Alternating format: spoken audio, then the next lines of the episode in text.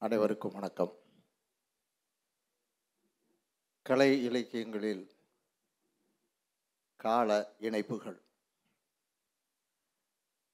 வழக்கமாக எல்லாருக்கும் தெரிஞ்ச காலம் ரெண்டு. ஒன்று நல்ல காலம் இன்னொன்று கெட்ட காலம். ஆனால் தமிழ் இலக்கிய மரபில் நமக்கு அதுக்கும் ஒரு இலக்கணம் சொல்லியிருக்காங்க. தொல்காப்பியரே காலம் என்பது மூன்றுன்னு சொல்லியிருக்காரு. என்னென்ன காலம் அப்படின்னு சொன்னால் இறப்பின் நிகழ்வின் எதிர்வின். இறந்த காலம் நிகழ்காலம் எதிர்காலம் அப்படின்னு மூணாக சொல்லியிருக்காங்க. இதில் ரொம்ப வியப்பு என்னென்னா காலம் இறக்குமா? உயிர் உள்ளது தானே இறக்கும். காலம் இறக்குமா? வழக்கமாக நம்ம கடந்த காலம்னு சொல்லுவோம். அப்படி சொல்கிறதுல ஒரு பொருள் இருக்குது நாம் கடந்து வந்த காலம் அல்லது நம்மை கடந்து போன காலம்னு சொல்லலாம்.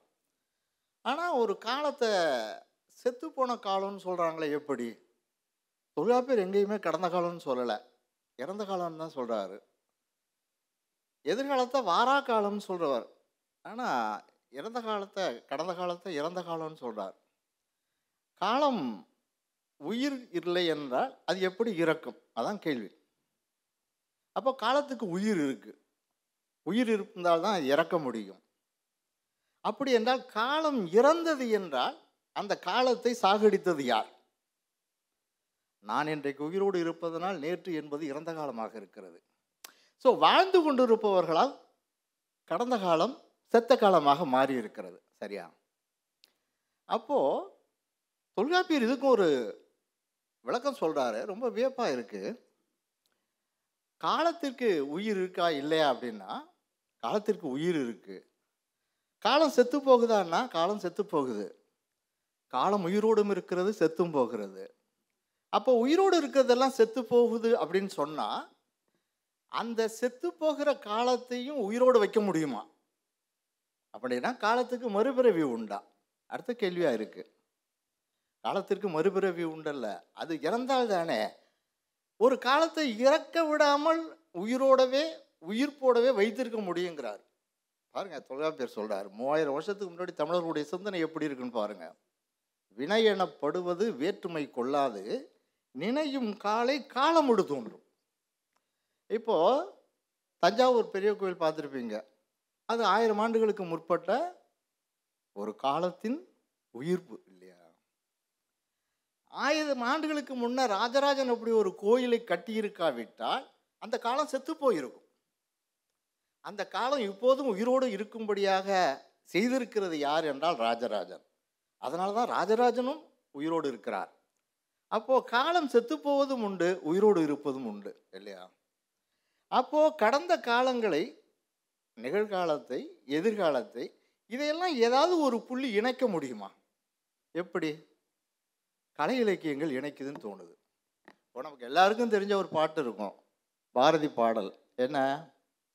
ஆடுவோமே பள்ளு பாடுவோமே.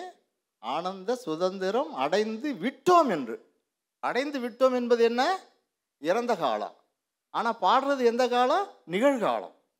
இப்போ இந்த நிகழ்காலத்தையும் எதிர்காலத்தையும் அவர் ஒரு இணைக்கிறார். இல்லையா? கலை இலக்கியங்கள் தான் காலங்களை இணைக்க முடியும். வேறு எப்படி சொல்லலாம்? அப்படின்னா இந்த கலை இலக்கிய விழாக்களும் கூட காலங்களை இணைக்குது. எப்படி பாருங்கள் இன்றைக்கி வந்து சென்னை இலக்கிய திருவிழா நடக்கிறது. இந்த சென்னை இலக்கிய திருவிழா நடக்கும்போது நமக்கு என்ன தோணுது? திடீர்னு உங்களுக்கு நினைவுக்கு வருகிறதா? சென்னை சங்கம நிகழ்ச்சி நினைவுக்கு வரும். சென்னை சங்கம நிகழ்ச்சி நினைவுக்கு வந்த உடனே இன்னொன்று வரும். என்ன? நிலநாவில் திரிதரும் நீர்மாடக்கூடலில் புலன் நாவில் பிறந்த சொல் புதிது உண்ணும் பொழுதன்றோ? கலித்தொகையில் அந்த காதலி காதலன்ட்ட சொல்லிட்டு போயிருப்பான். அந்த காதலன் காதலிக்கு ஒரு வாக்குறுதி சொல்லிட்டு போயிருப்பான். நான் வந்துடுவேன் எப்போ வருவேன்னா இந்த மதுரையில் தமிழறிஞர்கள்லாம் கூடி புதிய புதிய கவிதைகளை அரங்கேற்றுவார்களே அதுக்குள்ளே நான் வந்துடுறேன்னு சொல்லிட்டு போயிருப்பான். இன்னும் வள்ளி என்பதாக ஒரு தலைவி தோழியிடம் புலம்புவதாக ஒரு பாடல். அப்படி இதை ஏன் சொல்கிறோம் அப்படின்னா இன்றைக்கி யாராக அடுத்த இலக்கிய திருவிழாவுக்குள்ளே நான் வந்துடுறேன் திருவிழாவுக்கு நான் வந்துடுறேன் அப்படின்னு சொல்லிட்டு யாராவது போயிருந்தா ஒருவேளை அவங்க வருவாங்க என்று அவர்கள் காத்திருப்பார்கள் தானே. அப்போ இந்த சென்னை இலக்கிய திருவிழா என்பது சங்கமத்தை. அதை கடந்து சங்ககாலத்தை. எப்படியெல்லாம் நமக்கு காலங்களை இணைக்கிறது என்பதாக சொல்லலாம். அப்போது நாம் எல்லாமே என்ன நடக்குது அப்படின்னா ஒரு இலக்கிய பதிவோ இல்லை கலைப்பதிவோ இருக்குதுன்னா அது அந்த நிகழ்கிற போதே நடப்பதில்லை. கடந்த காலத்தில் நடந்த ஒன்றை கேட்டு கேட்டு கலையாகலாம் கேட்டு கேட்டு இலக்கியமாகலாம். நிகழ்காலத்தில் வர்றது ரிப்போர்ட்டாக தான் இருக்கும். அது கலை இலக்கியம் என்பது கடந்த கால நிகழ்வாக இருக்குது அது நிகழ்கால பதிவாக இருக்குது வருங்காலத்திற்கான வழிகாட்டியாக இருக்குது அந்த மூன்று காலங்களையும் இணைக்கிற ஒன்று எதுவாக இருக்கிறது என்றால் அது வந்து கலை இலக்கியங்களாகத்தான் இருக்குது அப்படியாக இந்த கலை இலக்கியங்கள் காலந்தோறும் நமக்கு வழிகாட்டி கொண்டு இருக்கின்றன.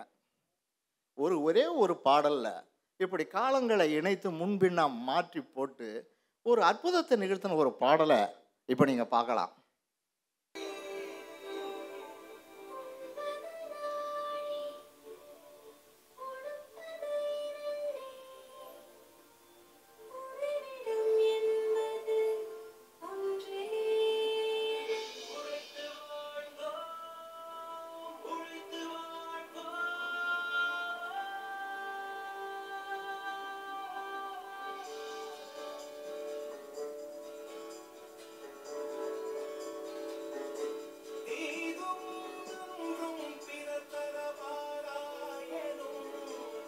இந்த பாடல் முழுசாக உங்களுக்கு தெரியுங்கிறதுனால நிறுத்திடலாம்.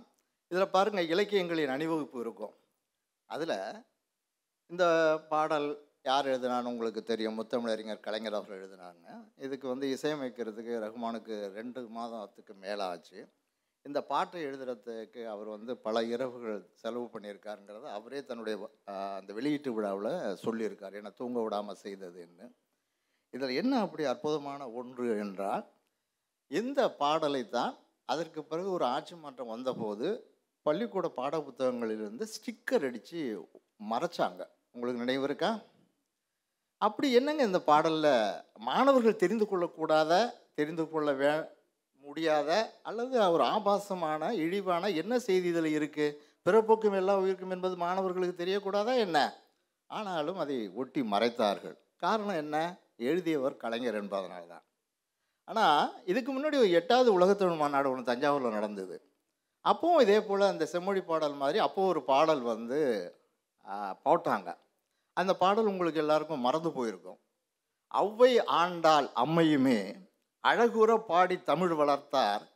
அன்னை முதல்வர் ஜெயலலிதா ஆட்சியில் இருந்து வளர்க்கின்றார். இது எட்டாவது உலகத்தமிழ் மாநாடு தஞ்சையில் நடந்தபோது தீம் சாங் அந்த பாட்டிலே ஜெயலலிதா இருந்தாங்க. இல்லையா? ஆனால் இவர் பாடல் எழுதியதோடு சரி தான் பேர் அதில் சேர்க்கல. அப்படியான இந்த பாடல் ஒரு இருபத்தெட்டு வரிகளை உடையது. இதில் தமிழ் இலக்கியம் இலக்கணங்கள் தமிழ் சிந்தனைகளின் தொகுப்பாக இருக்கும். அப்புறம் தொடங்கும் போதே திருக்குறளை தொடங்கியிருக்கார். பார்த்துருப்பீங்க. பிறப்புக்கும் எல்லா உயிர்க்கும். அடுத்த வரி என்ன? ஞாபகம் இல்லையா? ஆ சொல்லு. யாதும் ஊரே யாவரும் கேள்வி என்பது அடுத்த வரியாக இருக்குது பாருங்கள் இந்த பிறப்புக்கும் எல்லா உயிருக்கும்னு திருவள்ளுவர் சொன்னது எல்லா உயிர்களுடைய பிறப்பு மொக்குங்கிறது எது ஒக்கும் எது ஒவ்வாது அப்படின்னா உடம்பு வெவ்வேறையாக இருக்கும். ஆனால் உயிர் ஒன்றாக இருக்கும். ஆனால் பிறப்பு ஒக்கும் உடலுக்கு இல்லை உயிருக்கு தான். இவ்வளோ நுட்பமாக கலைஞர் அதை புரிந்து கொண்டு அவர் சொல்கிறார் பாருங்க பிறப்புக்கும் எல்லா உயிர்க்கும் என்கிற திருவள்ளுவருடைய காலம் உங்களுக்கு தெரியும் ரெண்டாயிரம். அடுத்த வரி என்ன? யாதும் ஊரே யாவரும் கேளீர். அது புறநானூறு கணியன் பூங்குன்றன். குறைந்தது ஒரு ஐநூறு ஆண்டு கால இடைவெளி. இந்த திருவள்ளுவரையும் கணியன் பூங்குன்றனையும் திருக்குறளையும் புறநானூற்றையும் இணைக்கணும். இல்லையா? சிந்தனையால் மட்டும் இல்லை. கருத்தால் மட்டும் இல்லை. இந்த காலத்தையும் இணைக்கிறார். இப்போ இணைப்பதற்கு என்ன பண்ணணும் அப்படின்னு யோசிக்கிறார். ஒரே ஒரு வார்த்தை போடுறாருங்க. ரெண்டையும் இணைக்கிறார் பாருங்க. பிறப்புக்கும் எல்லா உயிருக்கும் பிறந்த பின் அதுதான் அவருடைய கலைஞருடைய கான்ட்ரிபியூஷன் பங்களிப்புங்கிறது.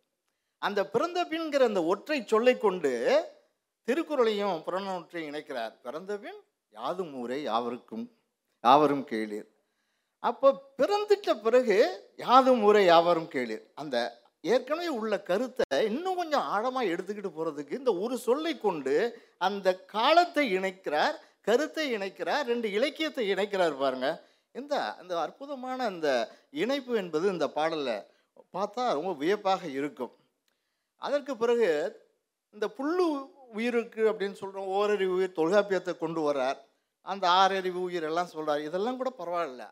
கம்பனை சொல்கிறாரு கவியரசி ஔவையை சொல்கிறாரு ஆண்டாளை சொல்கிறாரு காலமேகத்தை சொல்கிறார் அப்புறம் சிந்தாமணி மணிமேகலை இதையெல்லாம் சொல்கிறார் அதையெல்லாம் கடந்து ஒன்று சொல்கிறாருங்க என்னன்னா இதுவரைக்கும் இதுவரைக்கும் கடந்த காலத்தில் வந்த கலை இலக்கியங்களை இணைத்தது மட்டும் இல்லை அவர் பண்ண அற்புதம் இனி வரப்போகிற கலை இலக்கிய படைப்புகள் இருக்குது பாருங்க அதையும் இதோட கொண்டு வந்து இணைக்கிறார். எப்படி பாருங்க எம்மதமும் ஏற்று புகழ்கின்ற எத்தனையோ ஆயிரம் கவிதை நெய்வோர் தரும் புத்தாடை அனைத்துக்கும் வித்தாக விளங்கும் மொழி. இனி வரக்கூடிய அந்த படைப்புகளையும் கொண்டு வந்து இந்த செம்மொழி பாடலில் அவர் இணைக்கிற இணைப்பு இருக்கு பாருங்க. அப்புறம் கடைசியாக சொல்கிறாரு ஓதி வளரும் உயிரான உலக மொழிங்கிறார். அப்படியே நிகழ்காலத்துக்கு வரார்.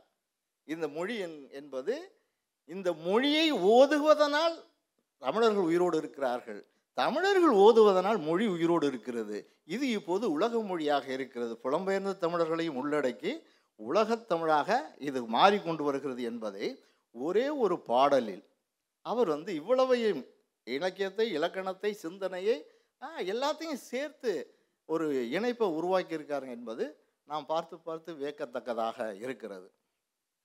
சரி இப்படி இவருக்கு முன்பு யாரேனும் செய்திருக்கிறார்களா? அப்படிங்கிற யோசனை இருக்குது பாருங்க. பாரதியார் வந்து பாஞ்சாலி சபதம் பண்ணார். பாரதியார் பாஞ்சாலி சபதம் பண்ணதுக்கு முன்னாடி அந்த கதையை வியாசர் பண்ணியிருக்கார். மகாபாரதம். அதில் சூது போர் சருக்கம் அப்படிங்கிறத பாரதியார் எடுத்துக்கிட்டு தனி காவியமாக பாஞ்சாலி சபதம் பண்ணார். அந்த சூது போர் சருக்கத்துக்கும் பாஞ்சாலி சபதத்துக்கும் என்ன வேறுபாடு? அப்படிங்கிறத பார்க்கணும். என்னென்னா மகாபாரதங்கிறது கதை நடந்தது எப்போவோ வியாசர் எழுதியது எப்போவோ பாரதியார் எழுதியது எப்போதோ. அப்போ அந்த பாஞ்சாலி சபதம் பாரதியார் பாடுகிற போது இந்தியா விடுதலை போராட்டத்தில் இருக்கிற காலம். அப்போது பாரத போர் என்ன நினைக்கிறார் பாரதியார்? இது வந்து இந்தியாவின் விடுதலை போர் நினைக்கிறார்.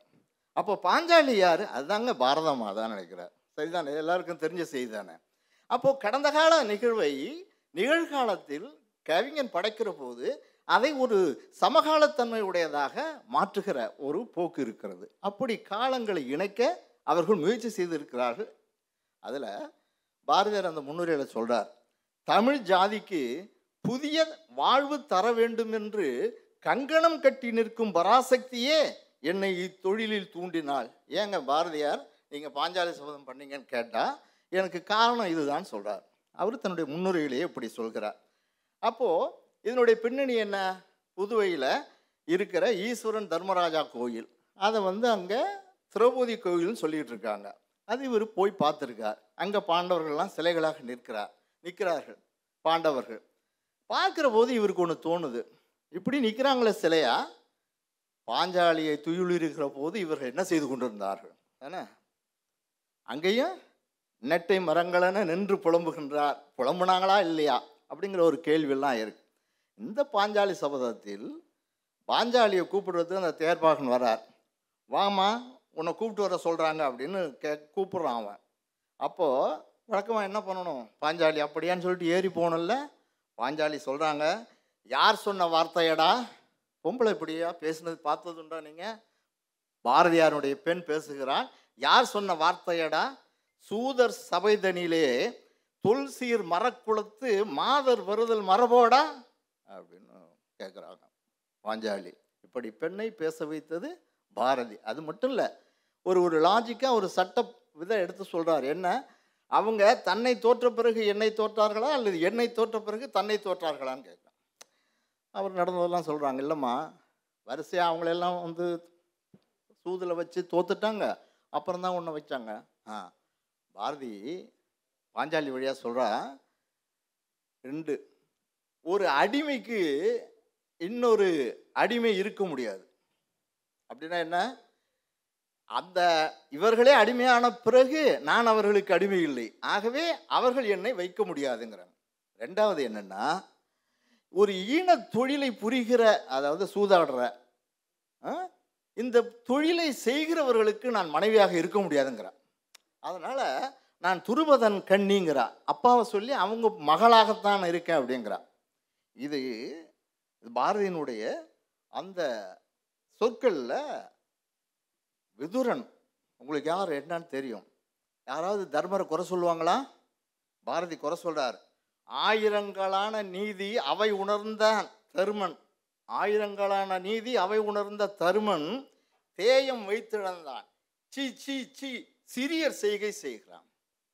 தர்மரை இப்படி யார் எதனால் சொல்கிறாரு தேயத்தை வைத்து இழந்தானா இந்த நாட்டை அந்நியருக்கு கொடுத்தவர்களை மனசில் வச்சுக்கிட்டு பாரதியாரனுடைய கவிதை வரிகள் இப்படி சீச்சி சிறிய செய்கை செய்தான் அப்படின்னு சொல்கிறார் இந்த சீன குரல் கோபக்குரல் பாரதிக்கு நிகழ்கால நாட்டு நிலைமைக்கு வருகிறது. ஆகவே மகாபாரத கதையை சமகாலப்படுத்துகிற ஒரு தன்மையை பாரதியாருடைய பாஞ்சாலி சபதத்தில் இருக்கிறது. அதில் ஒரு வரி வருது போச்சுது போச்சுது பாரத நாடு போச்சுது நல்லது நல்லறம் அப்படின்றதெல்லாம் வரும். அதில் கடைசியாக அந்த வீமன் பேசுவான் என்னன்னா நீ யாரை வச்சு தோத்துருக்க தெரியுமா? துருபதன் மகளை துட்ட தைமன்னன் உடன்பிறப்பை இரு பகடை என்றாய். ஆ? அண்ணன் இரு இது பொறுப்பதில்லை. அவன் என்ன பண்ணணுமா? எரிதடல் கொண்டு வாணி அவன் கையை எரிச்சிடுவோங்கிறான். தருமம் கையை எரிச்சிடுவோங்கிறான். பாஞ்சாலி சிவத்தில் பாரதியார் இப்படி மகாபாரத கதையை எப்படி சமகாலப்படுத்துகிறார்? அப்படி பெண்கள் எதிர்காலத்தில் பேச வேண்டும் என்று யோசித்திருப்பார் என்றும் நாம் எடுத்துக்கொள்ள வேண்டியிருக்கிறது. வேறு யார் இன்னொருவரை சொல்லலாம். எல்லோருக்கும் தெரிஞ்ச கதை தான் இப்போ மகாபாரத கதை சொல்லிட்டோமா? அடுத்தது ராமாயண கதை ஒன்று சொல்லலாம். அதில் சாப விமோசனம் உங்களுக்கு தெரியும் புதுமை பித்தனுடைய மிகச்சிறந்த சிறுகதை. என்ன அந்த கதையில்? அகலிகைக்கு சாப விமோசனம் தந்த ராமன் அகலி என்ன தப்பு பண்ணாங்க? கௌதமன் முனிவன் அந்த கதை உங்களுக்கு தெரியும். ஒரு மனைவியை சந்தேகப்பட்டது தன் மனசார தவறு செய்யாத அகலிகைக்கு சாப விமோசனம் தந்தான் ராமன்ங்கிறது நமக்கு தெரியும். கல்லா கிடந்த அவளை இவன் பெண்ணாக உருவாக காலம் காலம் அவனுக்கு கணிந்து வந்தது என்று சொல்கிறார்கள். பிறகு இந்த அகலிகையும் சீதையும் உட்கார்ந்து பேசி கொண்டிருக்கிறார்கள். அதுதான் அந்த கதை. அப்போது எப்படி எப்படி இருக்கீங்க? அப்படின்னு சீதையும் அகலையும் பேசிகிட்டு இருக்கும்போது நான் நல்லா தான் இருக்கேன் அப்படின்னு சொல்கிறாங்க இப்போ ராமன் மீட்டுக்கிட்டு வந்தால் சீதை நல்லா தானே இருக்கணும் புதுமைப்பித்தன் சொல்கிறார் ஆனால் அந்த அகலிகையிடம் சீதை இந்த அக்னி பிரவேச கதையை சொல்கிறாங்க அக்னி பிரவேச கதை சொன்னோன்னா அவளுக்கு அப்படியே அதிர்ச்சி அடைகிறா என்ன அது? எனக்கு ஒரு நீதி உனக்கு ஒரு நீதியா? அப்படிங்கிறான். ஆமாம் அவர் சொன்னாரா? நீ ஏன் செய்தாயா? இல்லை அவர் சொன்னார் நான் செய்தேன். அவர் சொன்னாரா? ஆமாம் அவருக்கு தெரியாதா? இல்லை ஊருக்கு தெரியணும் இல்லை. அது ஏன் எனக்கு மட்டும் சொல்லலை உனக்கு மட்டும் சொல்கிறார் அப்போது தனக்குன்னு ஒன்று மற்றவங்களுக்கு ஒன்றா? என்று திரும்ப திரும்ப அகலிகை சீதையை கேட்கிறான் சீதை வந்து ஆமாம் அவர் சொன்னார் அதனால தான் நான் அக்னி பிரவேசத்தில் இறங்கினேன் என்று சொல்கிறார். கடைசியாக அகலிகை என்ன சொல்கிறா அப்படின்னா அவர் கேட்டாரா நீ ஏன் செய்தாய்? அவர் கேட்டிருக்கலாம் நீ ஏன் செய்தாய்? இல்லை இல்லை அவர் கேட்டார் நான் செய்தேன். ரா கடைசி அகலிகை சொல்கிறார் அது வரைக்கும் அவர் அவர்னு சொல்லியிருந்தவ அவன் கேட்டானா? என்று கத்தினாள் அகலிகை அவள் மனசில் கண்ணகி வெறி தாண்டவம் ஆடியது. எங்க? ராமாயணத்தை கொண்டு வந்து கோ சிலப்பதிகாரத்தில் முடிச்சு போகிறாரு பாருங்க புதுமைப்பித்தன் அந்த கலை இலக்கியங்களை எப்படி இணைக்கிறார்கள் எந்த தேவைக்காக இணைக்கிறார்கள் என்று பாருங்கள் ரொம்ப வியப்பான ஒன்றாக இருக்குது இப்போ கண்ணகிக்கு வந்துட்டோம் அப்போ இன்னொன்று போயிடலாம் சிலப்பதிகாரத்துக்கு தான் போகணும். சிலப்பதிகாரத்தை மையமாக வச்சு ரெண்டு படம் வந்திருக்கு. ஒன்று வந்து கண்ணகி ஆயிரத்தி தொள்ளாயிரத்தி நாற்பத்தி ரெண்டு. இன்னொன்று பூம்புகார் ஆயிரத்தி தொள்ளாயிரத்தி அறுபத்தி நான்கு. இந்த ரெண்டு படங்களும் ஒன்று இளங்கோவன் வசனம் எழுதியிருக்காரு இன்னொன்று பூம்புகாரில் கலைஞர் வசனம் எழுதியிருக்கார். இந்த ரெண்டு படமும் நமக்கு வந்து பார்த்துருப்போம். இந்த ரெண்டு படத்துலையும் ஒரு வேறுபாடு இருக்குது என்ன? இவர்கள் சிலப்பதிகார கதையை சமகாலப்படுத்தி இருக்கிறார்கள் ஒன்று. அதில் வேறு என்னென்ன செய்திகளை சேர்த்து சமகாலப்படுத்தியிருக்காருங்கிறத பார்க்கலாம். முதல்ல அந்த கண்ணகி கதையில் அந்த வழக்குரை கதை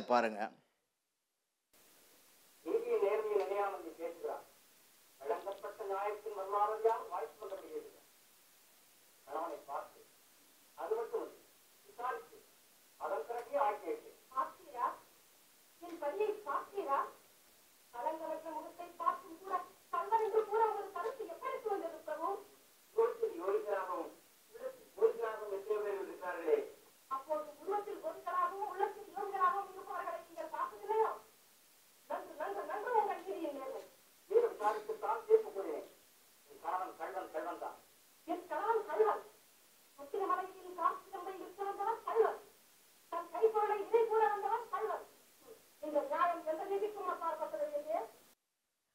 இதில் இளங்கோவன் கதைவசனத்தில் என் சுவாமி பிரபு மனுஷி கீதா உபதேசம் விசி விசித்திரம் சுரூபம் இப்படியான சமஸ்கிருத சொற்கள் மட்டும் இல்லை ஒரு பழிக்கு பழி வாங்குவதாக அந்த அம்மா கடைசியாக கோபெருந்தேவி கிட்டே போய் என் குங்குமம் போல் உன் குங்குமம் அழிவதாக மஞ்சள் அழிவதாக அப்படின்லாம் சொல்லுவாங்க.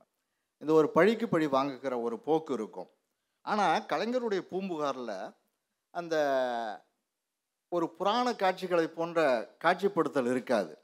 அதில் கலைஞர் வந்து அந்த மணிமுடி எங்கன்னு அவ் அவனே அந்த அரசனே யானோ அரசன் யானே கல்வன் சொல்லிட்டு தன்னுடைய மணிமுடி செங்கோல் எல்லாத்தையும் அவனே தூக்கி போடுறது போல இருக்கும். தன் குற்றத்தை தானே உணர்வதைப் போல ஒரு காட்சி அமைந்திருக்கும். அடுத்தது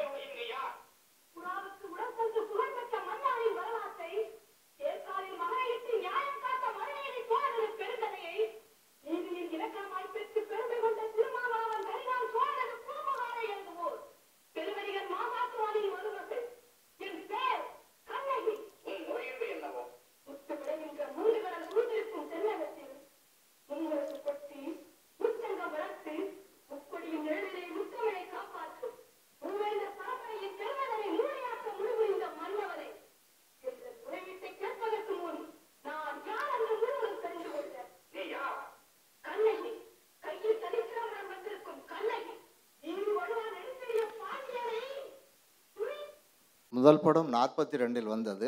இளங்கோவன் கதை வசனம்.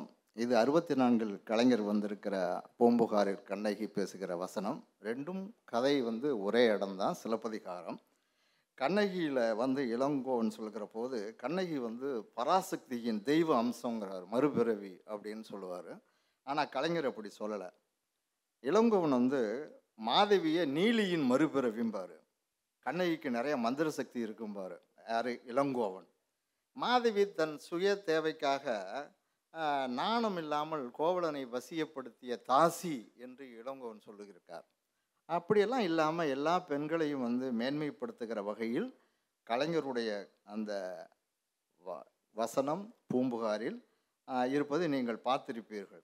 தன் தவறை உணர்ந்து இறந்து விட்ட பின் கண்ணகி கோப்பெருந்தேவியை எந்த விதத்திலும் பழித்து கூறவில்லை. உனக்கு தாலி ஒரு கேடா மஞ்சள் ஒரு கேடாலாம் சொல்லலை அவங்க. அப்படியாக ஒரு படைப்பை வந்து ஒரு இருபத்தி ரெண்டு ஆண்டு கால இடைவெளியில் சிறப்பதிகாரம் காலங்களை இணைக்கிற ஒன்றாக இருக்கிறது. இப்படியான இன்னொரு கண்ணகியை நீங்கள் பார்க்கலாம். அது அறிவுமதியினுடைய கண்ணகி. சிலப்பதிகார கண்ணகியை இப்படி ரெண்டு பேரும் செய்தாங்க அப்படின்னா அறிவுமதி ஒரு கண்ணகியை காட்டுறார். அதுக்கு பேர் வந்து ஆடல் கண்ணகி. எல்லாரும் அந்த கவிதையை படிச்சிருப்பீங்க. அந்த பாடல் வரிகளில் கூட வரும் அது. அதையும் ஆடல் பாடலோட அதை நிகழ்த்தி காட்டியிருக்காங்க. அப்படி நிகழ்த்தி காட்டினவங்க அந்த கனடாவிலேருந்து டோரண்டோவிலேருந்து வந்திருக்க கார்த்திகா பார்த்திபன் அவர்கள் தங்களுடைய மாணவர்கள் மூலமாக அதை செய்து காட்டியிருக்கிறார். அந்த கவிதையில் என்ன சொல்கிறார் அப்படின்னா மரங்களின் தோள்கள் மீது கைகள் போட்டுக்கொண்டு இதை நீங்கள் அறிவுமதி குரல்லையே கேட்கலாம். அந்த கண்ணகிக்கு ஆட கற்றுக் கொடுக்குறா கொற்றவை வந்து. கண்ணகி ஐயோ நான் குடும்ப பெண்ணு ஆட முடியாத. இப்படி சொல்லி சொல்லி தான் நீ உன் கணவனை இழந்தாய். இப்படி சொல்லி சொல்லி தான் இசையிடமிருந்தும் கலைகளிலிருந்தும் பெண்களை பிரித்தார்கள்.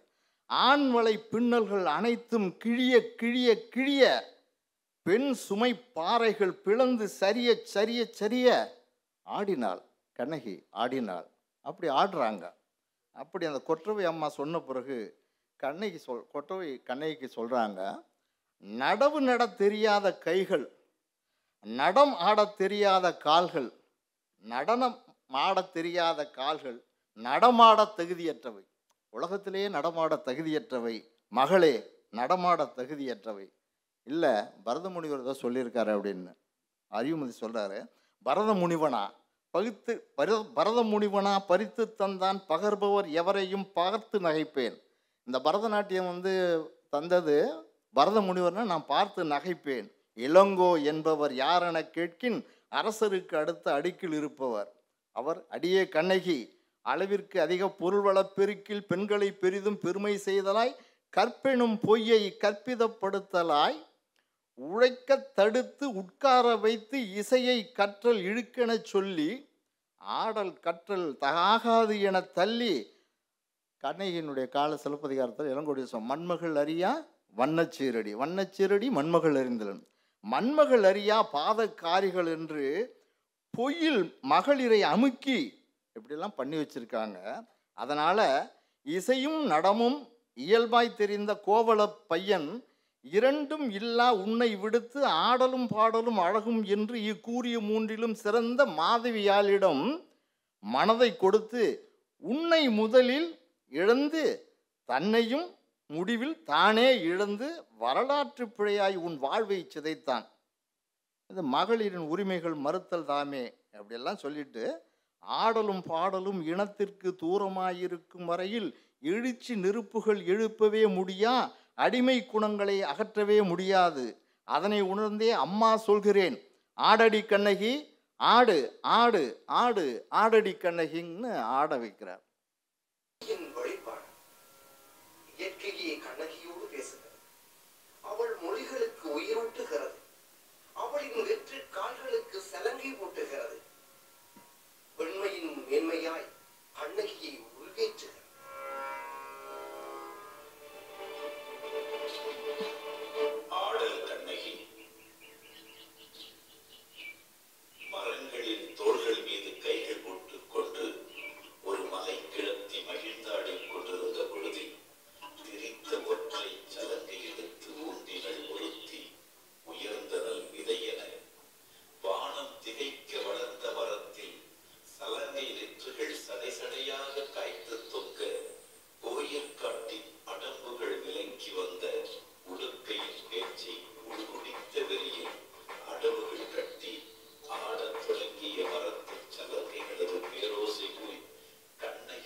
இப்படி கண்ணகி சமகாலத்தில் ஒரு பெண்ணுரிமைக்காகவும் ஒரு இன விடுதலைக்காகவுமான இசையாகவும் ஆடலாகவும் தன்னை ஈடுபடுத்திக் கொள்ளும்படியாக அறிவுமதி கண்ணகிக்கு கற்றுத்தருகிறார் இது நாற்பத்தி ரெண்டு அறுபத்தி நாலு அதற்கு பிறகு ரெண்டாயிரத்தி இருபத்தோராம் நூற்றாண்டுக்கான கண்ணகியாக ஒன்றை நாம் கலை இலக்கியங்களில் காண முடிகிறது. நண்பர்களே இந்த மெய்யியலின் பெருங்கனவு சாக்ரட்டிஸ் என்று எம்எஸ் அனஸ் என்கிற இலங்கை பேராதனை பல்கலைக்கழக பேராசிரியர் அண்மையில் ஒரு புத்தகம் எழுதியிருக்கிறார். இன்னொரு சில நாட்களில் அது வெளி வந்துவிடும். அதில் ஒரு முக்கியமான செய்தி ஒரு அத்தியாயமாக வருகிறது. தமிழ்நாட்டில் பகுத்தறிவு காலம் என்று. தமிழ்நாட்டில் பகுத்தறிவு காலம் என்று சொல்லி அவர் முழுக்க முழுக்க அறிஞர் அண்ணா அவர்களுடைய முத்தமிழறிஞர் கலைஞர் அவர்களை பற்றியும் அந்த அத்தியாயத்தில் சொல்கிறார். அதில் குறிப்பாக அந்த சாக்ரடிஸை தமிழ் பெருங்குடி மக்களிடம் கொண்டு சென்ற பெருமை வந்து கலைஞருக்கு உரியது என்று சொல்கிறார் ஆயிரத்தி தொள்ளாயிரத்தி ஐம்பத்தி ஆறில் ராஜா ராணி திரைப்படம் வருகிறது. அதில் சாக்ரட்டிஸ் என்கிற ஒரு நாடகம் வருகிறது. அந்த படக்கதை உங்களுக்கு தெரிந்திருக்கும். பத்மினி அவங்க ஒரு அந்த பத்மினி என்கிற கதாநாயகியை சிவாஜி ராஜா என்கிற கதாநாயகன் காதலிப்பார். அந்த எஸ்எஸ்ஆர் அவருடைய பேர் பாபு. ரெண்டு பேருக்கும் போட்டி இருக்கும் அந்த காதலில். அப்போது இந்த நாடக கம்பெனி வச்சுருப்பாங்க ராஜாவும் பாபும். அந்த ஒரு நாடகத்தில் சாக்ரட்டிஸ் நாடகம் நடக்கும் அந்த ராஜாராணி திரைப்படத்தில். அந்த நாடகத்தில் ராஜாவாக நடிக்கிற சாக்ரட்டிஸுக்கு பால் நாடக மேடையில் பாலை கொடுக்கணும். நஞ்சுக்கு பதிலாக நஞ்சுன்னு சொல்லிட்டு பாலை கொடுக்கணும். ஆனால் எஸ்எஸ்ஆர் இதில் சிவாஜியாக இருக்கிற ராஜாவை நம்ம வந்து சாக்ரட்டிஸை கொண்டுட்டோம்னா அவர் இயல்பாகவே நமக்கு வந்து பத்மினி கிடச்சிருவாங்கன்னு சொல்லிட்டு மேடையில் யாருக்கும் தெரியாமல் பாலில் விஷம் கலந்து அந்த ராஜா கிட்ட கொடுப்பார். அதான் ராஜாணி கதையில் அந்த வர்ற நாடகம். அப்போது அந்த ராஜாராணி படத்தில் இந்த சாக்ரட்டிஸை கொண்டு வந்து சேர்க்கிற போது இந்த படம் ஆயிரத்தி தொள்ளாயிரத்தி ஐம்பத்தாறில் வந்திருக்கு. நாற்பத்தொம்போதுலேயே தீக்காவிலேருந்து திமுக பிரிஞ்சிருக்கு. சரியா? ஏழு ஆண்டுகளுக்கு பிறகு வந்த அந்த படத்தில் இவரை சாக்ரட்டிஸை யாருன்னு சொல்கிறாருன்னு உங்களுக்கு தெரிஞ்சிருக்கும் அப்போது யாரை சொல்கிறாரு இங்கே உள்ள பெரியாரை சொல்கிறார் அதிலே கிரேக்க பெரியார்னு வருது. போடுங்களேன்.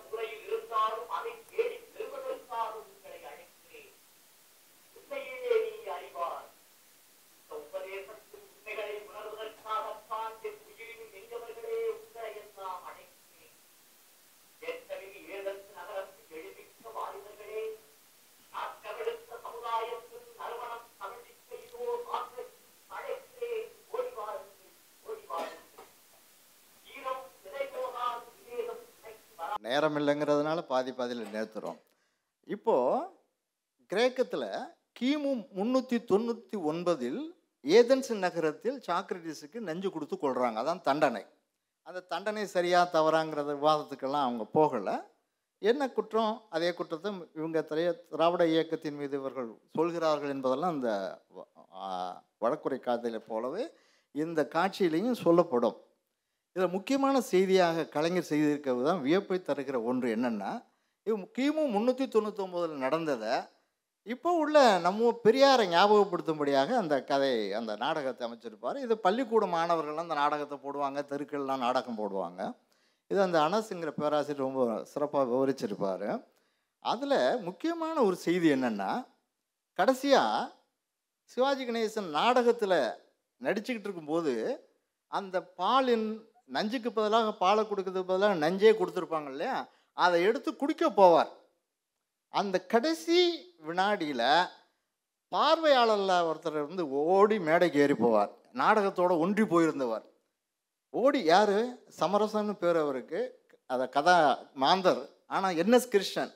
அப்படி மா மேடையில் ஏறி போய் நிறுத்து நிறுத்துன்னு சொல்லிட்டு அந்த இது நிறுத்திடுவார்.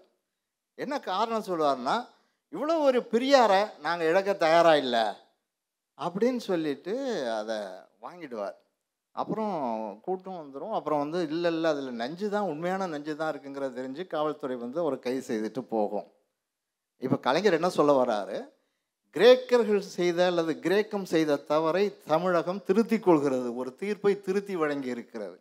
சாக்ரடிஸை அவர்கள் கொண்டார்கள் இப்படி ஒரு பெரிய அறிஞருக்கு தமிழகம் தண்டனை வழங்காது. அந்த தண்டனையை நாங்கள் தீர்ப்பை திருப்தி எழுதுகிறோம் என்பதாக அந்த எல்லாரும் அப்புறம் கூடி வந்து அந்த சாக்ரடிஸ் வேஷத்தில் இருக்கவங்கள பாதுகாக்கிறதாக இருக்கும்.